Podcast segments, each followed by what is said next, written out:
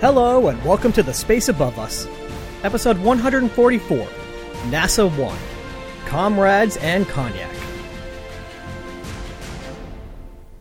Last time, we rode along with Space Shuttle Atlantis and watched as a distant point of light grew into a cluster of solar arrays and pressurized cylinders that the Russians called Mir. When the orbiter nudged up against the docking port on the Russian space station, the result was the largest spaceborne structure and largest orbiting crew in history up to that point. Among STS-71's many goals was the delivery of the EO-19 crew to Mir and the retrieval of the EO-18 crew, including American Norm Thagard. In that episode, we saw the last few days of Thagard's remarkable four months in space. Today, we'll get the rest of the story. Before we really get into Thagard's flight, I feel like I have to clear the air about something. In the past, I have said some pretty unkind things about the Russian space program, usually when explaining why I had no interest in covering their side of the space race. In the 100th episode Q&A special, I went so far as to say that I quote, don't have a ton of respect for their space program in those days, referring roughly to the 1960s, 70s, and 80s. Well, I'd like to say right now that while I'm still not at all impressed by Russia's consistent track record of scrambling half-baked plans into action in order to snag some arbitrary space record away from the United States, my comments were probably taking things too far. Stuffing three guys into a Voskhod spacecraft without pressure suits, or going out of their way to claim the first woman to perform an EVA record before Kathy Sullivan, is not cool. What is cool is Russia's remarkable series of long duration space stations. Through a combination of technological innovation, a lot of trial and error, and plain old Russian tenacity and grit, our friends to the east set the standard in long duration spaceflight. And as I familiarized myself with the Mir project over the last few months, my admiration for Russia's space stations has only grown. Coming from the NASA side of things, some of the stories we'll hear about Mir will surprise and occasionally shock us. But the fact is that Russia quietly kept this massive hardware running and doing its job year after year, crisis after crisis, far longer than any of it was intended to last, and at a fraction of the cost of NASA operations. I've really come to admire the spirit perhaps best expressed by fictional cosmonaut Lev Andropov when he said, this is how we fix things on Russian space station, before repeatedly bashing critical hardware with a wrench. With that out of the way, let's take an extremely brief tour through Mir's history. I might do a more fleshed out version of this down the road, and probably would have made sense to do it before introducing Mir at all, but, well, time makes fools of us all. Mir arrived after a long line of Soviet space stations which flew under the name Salyut, which, as you may have guessed, just translates to salute. Given the background we already have with the shuttle, you can kind of think of these stations as being like Spacelab, the European laboratory that frequently rides in the back of the orbiter. The difference, of course, is that Salyut would stay in space for months or years at a time, carrying its own systems for power, propulsion, communication, etc. Soviet crews would launch in their Soyuz capsules, dock with the stations, and go about their work on board. Regular flights of the Progress resupply vehicles would ensure that the crews had food and water, new scientific gear, and propellant for the station. These missions were largely successful and gave Russia a ton of experience with the physiological effects of long duration spaceflight, as well as shifting priorities and repairing things on the fly. On February 20th, 1986, the core of a new type of space station was launched atop a Proton rocket. The station was called Mir, which can be translated to peace or world or village. But Clay Morgan's book on the Shuttle Mir program points out that it has a deeper connotation, since the word Mir was used for the 19th century Russian peasant communities that owned the land. What made Mir different was that it was designed to be modular. One of its two longitudinal docking ports was replaced by a five port node. You can imagine this as a cube with a docking port on each side. There's only five ports, not six, because one is built into the station itself. It's how it's connected. So there was still a longitudinal port lined up with the length of the station, as well as four radial ports sticking out to the sides. This would allow multiple modules to be launched and connected over time. Just as one quick side note that's too weird and interesting to skip, at the time that Mir was just getting started, Russia was still operating the aging Salyut 7 station. In a unique operation, Mir's first crew climbed into their Soyuz spacecraft, undocked from Mir, puttered over to Salyut 7, grabbed a whole bunch of useful stuff like spacesuits and computers, and brought it all back to Mir. Station to station. In fact, one of those computers went home on Atlantis on STS-71. So it went from Baikonur to Salyut 7 to a Soyuz to Mir to Atlantis and then back to Earth. Anyway, skipping ahead to 1995, see, I told you it'd be a brief history, there are four modules. At the heart of everything is the base block, which was launched in 1986. On the back of the base block is Kvant, which translates to quantum. It contains some science instruments, a docking port, and oxygen generation systems. It also contains some gyrodynes, which are similar to the control moment gyros we know from Skylab, allowing the crew to point the space station without using thrusters. Sticking out of two of the radial docking ports on the front of the base block were another two modules, Kvant 2 and Kristall. Kvant 2 included more science gear and more gyrodynes, among other things. It also included a dedicated airlock, so crews no longer had to vent the entire station to head outside.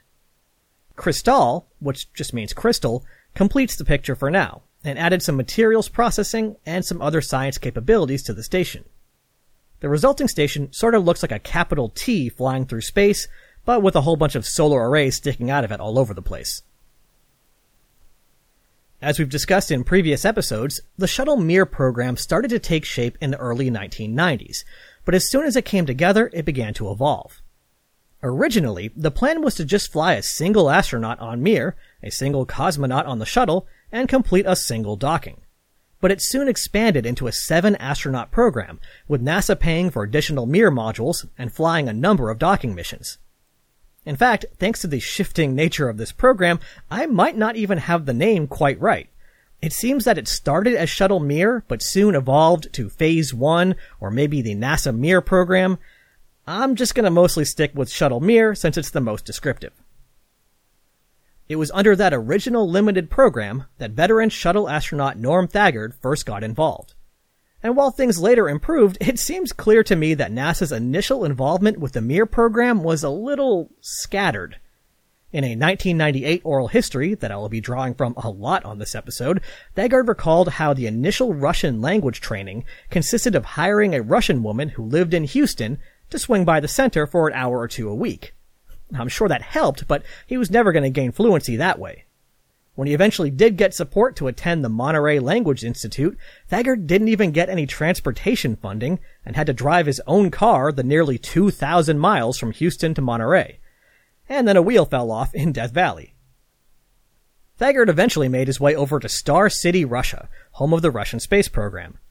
There he would spend a year training on the Soyuz and Mir systems, a process that normally took two full years.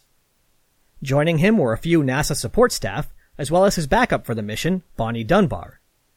Dunbar was selected as backup thanks to her extensive knowledge of the payloads and science operations, but she struggled with the Russian language. Thagard actually mentioned the difficulty of focusing on lectures in Russian while trying to tune out Dunbar's interpreter speaking English just across the room. One of Thagard's goals with this flight was to truly become a cosmonaut. While he would bring valuable insights thanks to his experience on NASA missions, he didn't want to insulate himself in a bubble of American culture. He spoke Russian. He lived in a Russian apartment in the same building as the other cosmonauts. After several months, his wife and son moved to Star City with him. His wife became a teacher at a nearby school, and his son attended a Russian high school. I have to imagine that this attitude helped Thagard to better integrate with his crew, which is a key metric noted by the Russian space program. With a week long shuttle mission, unless two crew members are literally strangling each other, if there's friction, they can generally just grit their teeth, be professionals, and get through it. But on a multi-month long mission, with long stretches of time without communications, it was really important that a crew got along. And while the American and Russian space training programs are more similar than not, that wasn't the only difference. One notable difference was that crews would be subjected to oral exams, where experts in various subsystems would quiz them, looking for holes in their knowledge. This was especially daunting to the American crew members since the tests were conducted entirely in Russian. This is probably why Thagard said that while he wasn't exactly fluent in Russian and would often struggle with a typical conversation, he was an expert in technical Russian. In fact, several of the instructors joked that the Americans often did better on the tests than the Russians since they took the tests so seriously. After a year of living and working in Russia, launch day was soon upon Mir's next crew, so I think it's time to meet them. This also means that it's time for the latest episode of JP Struggles to Pronounce Russian Words. The Soyuz spacecraft is not reused, but they still get some pretty spiffy names to use as a radio call sign. So today's Soyuz, Soyuz TM-21, also went by the name Uragan, or Hurricane. Commanding the Principal Expedition 18, or EO-18 mission, and sitting in the left seat of the Uragan Soyuz was spaceflight rookie Vladimir Dezhurov. Vladimir Nikolaevich Dezhurov was born on July 30th, 1962 in the Yavas settlement in Mordovia, Russia. He graduated from the S.I. Gritsevets Kharkov Higher Military Aviation School before heading off to join the Soviet Union's Air Force. He was selected as a cosmonaut in 1987, and this is his first of two lengthy space flights. Sitting in the middle seat of the Soyuz was flight engineer Gennady Strekalov. Gennady Mikhailovich Strekalov was born on October 26, 1940, in the Mytishchi Moscow region of Russia.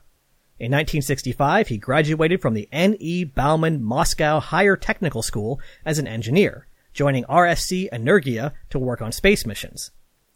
Actually, I'm pretty sure that back then Strekalov actually joined a design bureau, which eventually morphed into Energia. It's kind of confusing and I didn't bother to run it down. He was selected as a cosmonaut in 1974 and began training as a flight engineer. He flew on several missions of varying length, including a dramatic pad abort using the launch escape system when his Soyuz rocket blew up on the pad in 1983. Alongside him was Vladimir Titov, who we talked about a few missions back. Not counting the pad abort, this is his fifth out of five flights. And finally, our research cosmonaut, Norm Thagard. We know Thagard from STS-7, STS-51B, STS-30, STS-42, and now Soyuz TM-21 slash EO-18, his fifth and final flight. A few days before the March 14, 1995 launch date, Dezhurov, Strekalov, and Thagard traveled to the Baikonur Cosmodrome in the former Soviet state of Kazakhstan to make their final preparations before heading to space. In a lot of ways, this process is pretty similar to the process over on this side of the planet. The crew entered into quarantine, limiting their exposure to spouses and necessary personnel only. One nice tradition in the final days leading up to launch involved the crew throwing a party for all the support people who had helped to make the flight happen. Among the party supplies were a few cases of cognac, a type of brandy for the guests to enjoy. Okay, sounds like any launch party so far. What's different came after the party not all the cognac was gone. So, a couple of days before launch, Dezhurov, Strekalov, Thagard, and their Soyuz instructor met in Commander Dezhurov's room and carefully transferred the remaining cognac into one liter plastic bottles normally used to transfer chemicals. After being thoroughly taped up, the bottles were innocuously labeled with the Russian word for juice before being loaded onto the Soyuz. Okay. Oh, I see they're carrying the uh, juice into space to bring back as a fun space flown libation, right? well, not quite. As Thagard put it, they don't bring anything back. But more on that later. On launch day itself, preparations were largely similar to what Thagard had experienced before. One difference was that since it was expected to take two days to get to Mir, flying in the somewhat cramped Soyuz with no privacy, extra steps were taken to ensure that the crew wouldn't need to avail themselves of the facilities, at least for number two. After that, they suited up with the assistance of the suit technicians, did their final checks, and began to make their way outside.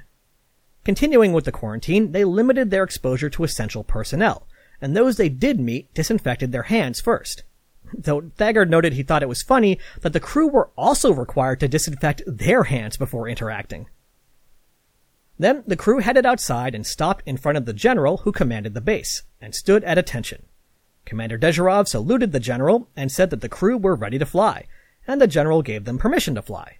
And then, despite all of the quarantine precautions I just talked about, the crew proceeded to push through a big crowd of people just standing around at this ceremony with the general. Thagard said they were literally rubbing shoulders with people as they made their way to the bus to be taken to the pad. So much for quarantine. On the way to the pad, we encounter another tradition dating all the way back to the very first human spaceflight. It seems that while driving out to his Vostok spacecraft and date with Destiny, Yuri Gagarin had to pee. So unlike Alan Shepard, he stopped the bus, got out, and for some reason peed right there on the rear tire of the van. Gagarin's flight went off without a hitch, so it has been a staple of the crews that followed him to repeat the act. And if you're curious, at least one woman cosmonaut collected some urine in a vial ahead of time just to pour on the tire at this moment. Anything for the mission, I guess. Just for the record, Thagard, noting the frigid temperatures, wide open spaces, and broad daylight, politely declined. Alright, well, that was weird, but whatever, back on the bus. After a few minutes of driving, the bus pulls up at the launch pad and the crew gets out, only to encounter another big crowd of people just sort of milling about. This is especially bizarre because now they're standing right next to a fully fueled orbital class launch vehicle. The crew pushed through the crowd again and walked up the stairs to the elevator and soon were aboard their spacecraft. Once on board, Thagard's duty for the launch were fairly limited. His main job was to follow a schedule and occasionally switch which onboard camera was being broadcast to the rest of the world. Eventually, the crowd outside dispersed, the countdown hit zero, and on March 14, 1995 at 11:11 a.m., the Soyuz rocket carrying the Soyuz spacecraft lifted off. An American was launching from the same pad that Yuri Gagarin had only 34 years earlier. Thagard said that the uneventful ascent was not unpleasant. Compared to the shuttle, it had a much smoother early flight, thanks to the lack of solid rocket boosters, but a somewhat bumpier later flight, and overall lacked the same sensation of power that the shuttle gives. Once they were safely on orbit, Thagard was able to look out the window and became the first American to see a solar array attached to his spacecraft. Well, I guess other than the nine guys who flew on Skylab, and the crew of STS-41D who extended that big solar array in the payload bay, you know what? Never mind. The crew settled in for the two days of maneuvering and coasting required to approach Mir. The descent stage of the Soyuz is pretty cramped, but the orbital module, or living module, had significantly more room, allowing the crew to sit around and enjoy meals together. And the smaller accommodations actually came with a benefit. Thagard was a frequent sufferer of space adaptation syndrome, or space sickness. On this flight, he had gone so far as to have an intravenous line inserted so he could quickly and easily give himself a dose of anti-nausea meds, something his Soyuz commander wasn't wild about. But once he got up there, he found that the smaller spacecraft led to less floating around and smaller head movements, and he never actually got all that sick, just a little stomach aware. By the time they got to the more spacious Mir, it had already been two days and his body had adapted. Thagard wondered if this was perhaps the true cause behind Russia's boasting that their cosmonauts rarely get space sick.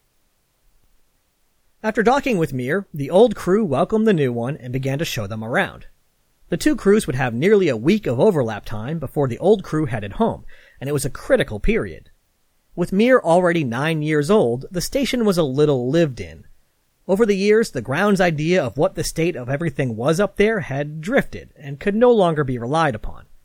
Instead, the old crew simply showed the new crew where everything was. One of the old crew members was especially excited to see the new crew because it meant that it was almost time for him to go home. Valery Polyakov had already been living on the station for more than an entire year. When he returned home, it was after an incredible 437 days in space, a record that stands to this day. He was in good shape, but was more than ready to stand on solid ground again. As they settled in, a couple of minor cultural differences emerged that I think were more interesting than problematic. Thagard noted that his young commander suddenly became a little more authoritarian, ordering his crewmates around. Thagard's speculation, which I'll convey as just that, his speculation, was that Dezhurov may have been acutely aware that this was his first flight, while it was the fifth for both Strekalov and Thagard, and may have felt the need to be a little more assertive. After a few days of this, Strekalov would push back, shouting and causing the commander to back off. Thagard figured that that's just how things were done, and followed suit, leveling a blast at his commander whenever things got too tense. He was apparently right, since the crew ended up working well together and remaining good friends. For Thagard, the early part of the mission was dominated by getting started with the 28 different experiments that had been flown up for him. And since it's not like it's possible to call a repair person, when the single freezer on board began to act up, Thagard also spent many hours attempting to repair it. The freezer was important because it was used to store biological samples from the experiments. After a few weeks, it finally failed entirely and a number of samples were lost. This was a bummer all on its own, but it also meant that suddenly Thagard didn't have a ton to do. A lot of his work was planned to take place on the Spektr module, but that was delayed and hadn't launched yet. And now with no freezer, there was no point in doing biological experiments. Thagard became one of the few people to become truly bored in space. He claims that even the view out the window eventually got old, which surprises me, but I wasn't the one there. Thagard's wife tried to help out by sending up a book of crossword puzzles. But since his Russian crewmates had the opposite problem and were extremely overworked, he couldn't bring himself to just lounge about solving puzzles while they struggled. One thing he did to pass the time was to take a whole bunch of photographs. But Commander Dezhurov, perhaps channeling a little bit of the old Cold War paranoia, didn't want him to take too many. That attitude changed when a resupply vehicle arrived, carrying, among other things, a whole bunch of film for Thagard. Dezhurov apparently figured that if the ground had allowed all this film to be sent to them, they must be okay with Thagard taking photos. As the days tick by, we come to one of the first serious problems that Thagard encountered during his long stay on Mir. Poor communications with the ground. In the previous episode, I stated that Russia didn't have a geostationary communications network similar to TDRS. This isn't quite right. Russia does have one, but it belongs to the military. And if I'm understanding correctly, the Russian Space Agency had to pay to use the system. Since they're always strapped for cash, they use it as little as possible. This restricts communications to passes over ground stations, but since those ground stations are mostly in Russia, it's fairly limited. On some days, there would be as little as 42 minutes of communication with the ground. Total. Over 24 hours. And in those 42 minutes, a lot of critical stuff had to be conveyed. Thagard's work was important, but it wasn't critical to the operation of the station, so it was often a lower priority. This resulted in several instances of Thagard not speaking with Mission Control at all for as long as three days in a row.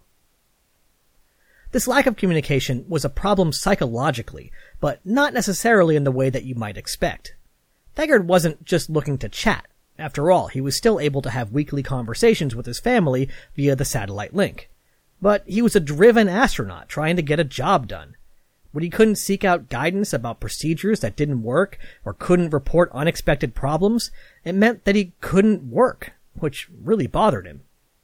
Still though, a little more human contact would be nice. So his Russian crewmates suggested that he make use of the amateur radio on board. But Thagard pointed out that he didn't actually have a license. They said that anyone on Mir is authorized to use their radio. So Thagard shrugged and hoped that the FCC didn't have any ground to space missiles and made a number of contacts with hams all around the world. A couple of times now, I've mentioned a resupply ship bringing stuff up to the crew. There was actually just the one, Progress M27, which docked with Mir a few weeks into the mission. The Progress is basically a Soyuz, but without the capability to survive re-entry. That added extra capability for carrying more cargo up and provided a handy way to get rid of trash. Simply fill Progress with garbage and send it off to burn up over the ocean.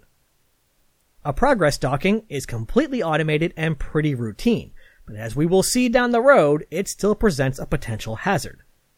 With that in mind, Dezhurov asked Thagard to wait closer to the Soyuz in case there was an emergency and they had to evacuate.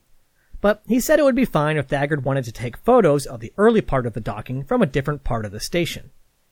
Thagard got a little caught up in the photos and suddenly realized that the docking was imminent. He scrambled to get to where he was supposed to be and in the process flew right through the node that the Progress was docking to, so at the moment of contact, he was only a few feet away and could actually hear it connecting. As he put it, so I sort of blew that, but I got some good pictures of it. Among the many items being disposed of in the progress was a shower that was installed in the Kvant 2 module.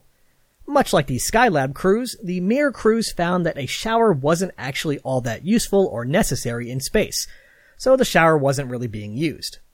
In order to fit it into the Progress spacecraft more efficiently, the crew chopped it up using a machete. So now you know that for some reason, there was a machete on Mir. As we approach the halfway point in the mission, we encounter another problem. NASA was still figuring out how to manage this whole situation, with Thagard's job largely being to figure out the things they didn't know they didn't know. So sometimes things got missed. One thing that got missed was a strict diet experiment. When they arrived at the station, Thagard found out that NASA wanted the crew to meticulously log everything they ate and drank for the entire mission. Okay, no big deal, except that Mir had two different stashes of food. One was a standard set of meals that repeated every six days, and the other was just sort of a general pantry with some extra stuff. Typically, a crew would eat their standard meals and then supplement their diet with whatever they liked from the extra food. The problem was that only the standard food had barcodes on it, and that was how they logged their food. The Russians wandered off of the diet plan pretty quickly, but Thagard was determined to stick with it. This is impressive because the food sounded pretty unappetizing, especially for someone like Thagard who was not a fan of fish. Unlike the American program, the food was not built around the preferences of the crew, and was just a standard six day set of meals over and over again. And for four of those six days, the main entree was canned fish. The crew traded, with the Russians taking extra fish and Thagard taking extra asparagus, but that could only go so far. And come to think of it, it seems like that already sort of violates the rules of the experiment, but I guess that's besides the point. With his miserable food situation, Thagard quickly began to lose weight. Every three days, as part of their medical tests, the crew would measure their mass using an onboard instrument.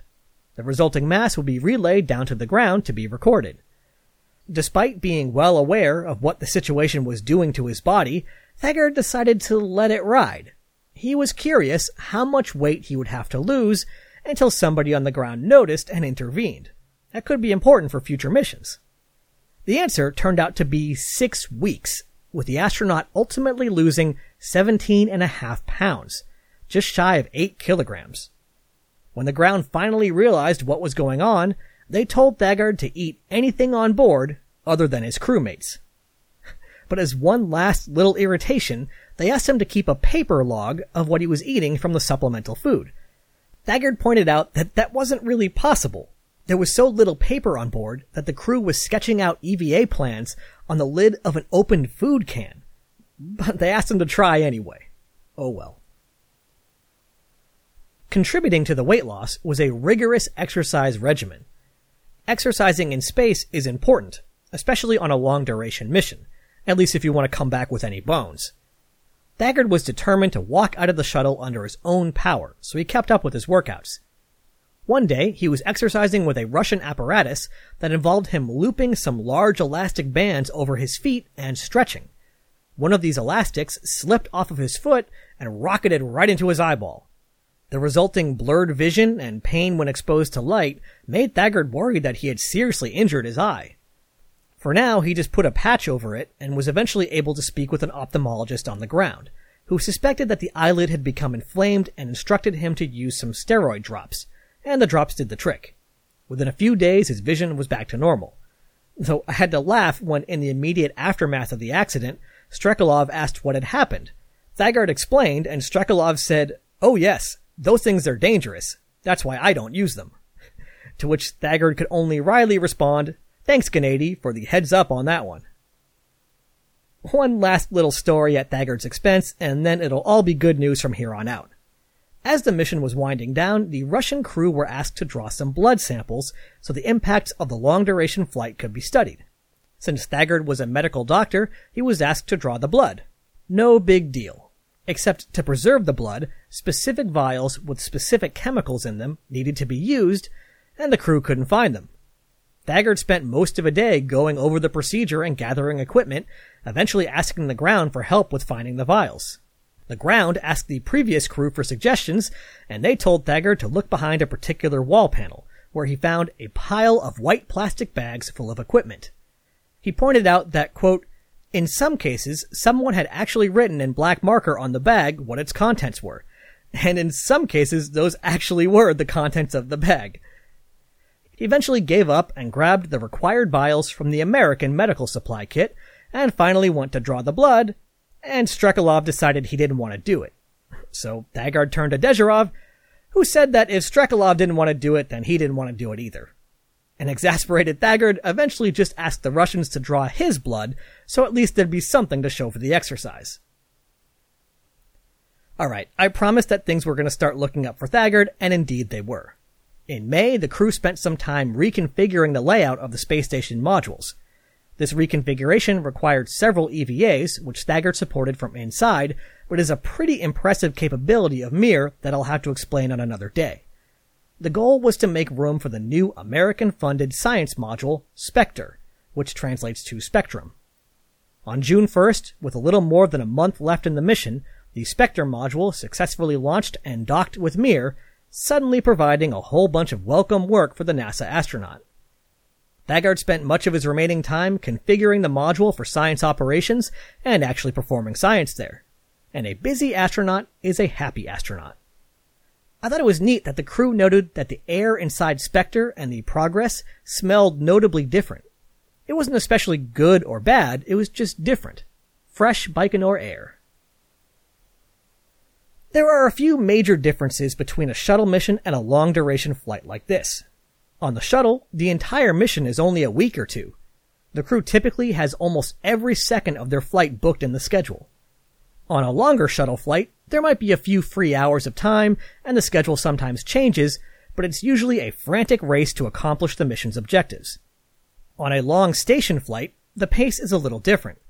And while we've seen that an excess can be unwelcome, crews are generally happy to find that they actually have some free time in space. On the weekends, the EO-18 crew would gather around their dinner table to watch movies on VHS tapes, typically dubbed into Russian. This also seems to be the sort of occasion where the smuggled supply of cognac would start to diminish.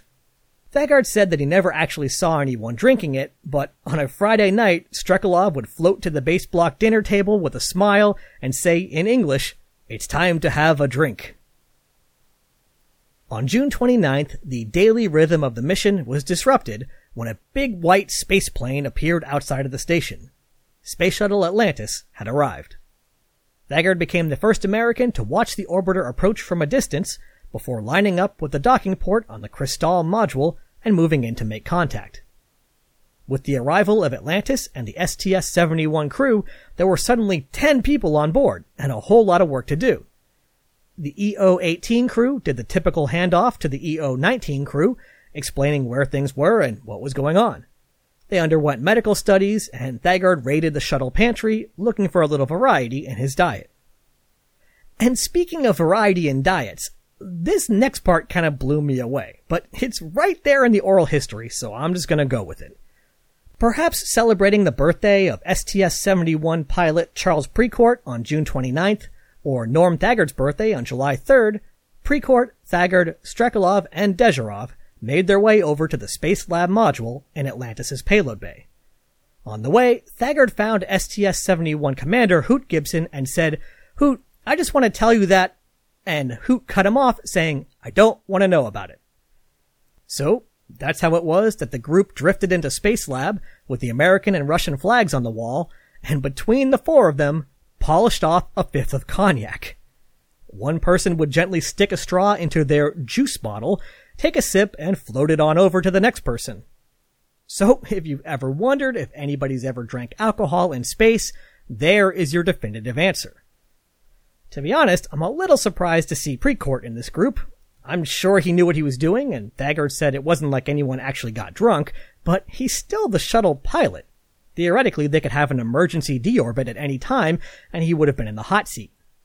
But I suppose I could also just enjoy this absurd moment as told by an astronaut who clearly had no more fruit juice to give.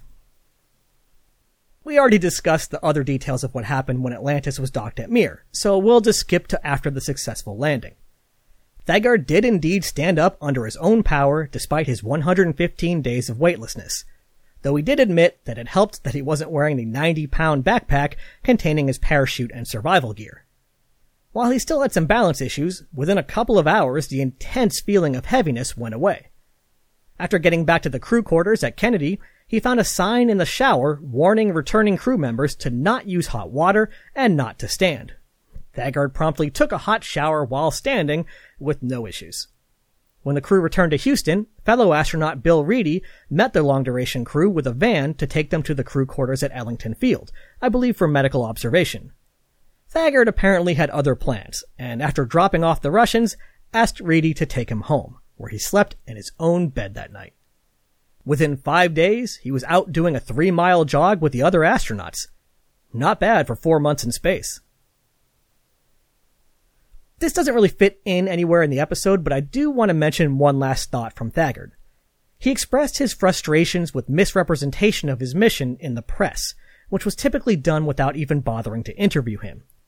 He mentions an incident where a Russian newspaper mistranslated something, which was then translated back into English by the American press, and a whole series of articles were based on articles that were based on articles that were based on the original article, which was wrong. I wanted to call this out because this is precisely how the myth of the Skylab mutiny got started. So remember folks, do your part to help prevent the spread of misinformation. When in doubt, go to the source. Alright, let's say goodbye to Norm Thagard. Or if you haven't had enough, I really recommend reading his Shuttle Mir oral history. And if you couldn't guess by the details he chose to relay in his oral history, Thagard took this as a good opportunity to retire from spaceflight taking a teaching position at his alma mater, Florida State University. He mentioned that many of his students didn't even realize he was a former astronaut.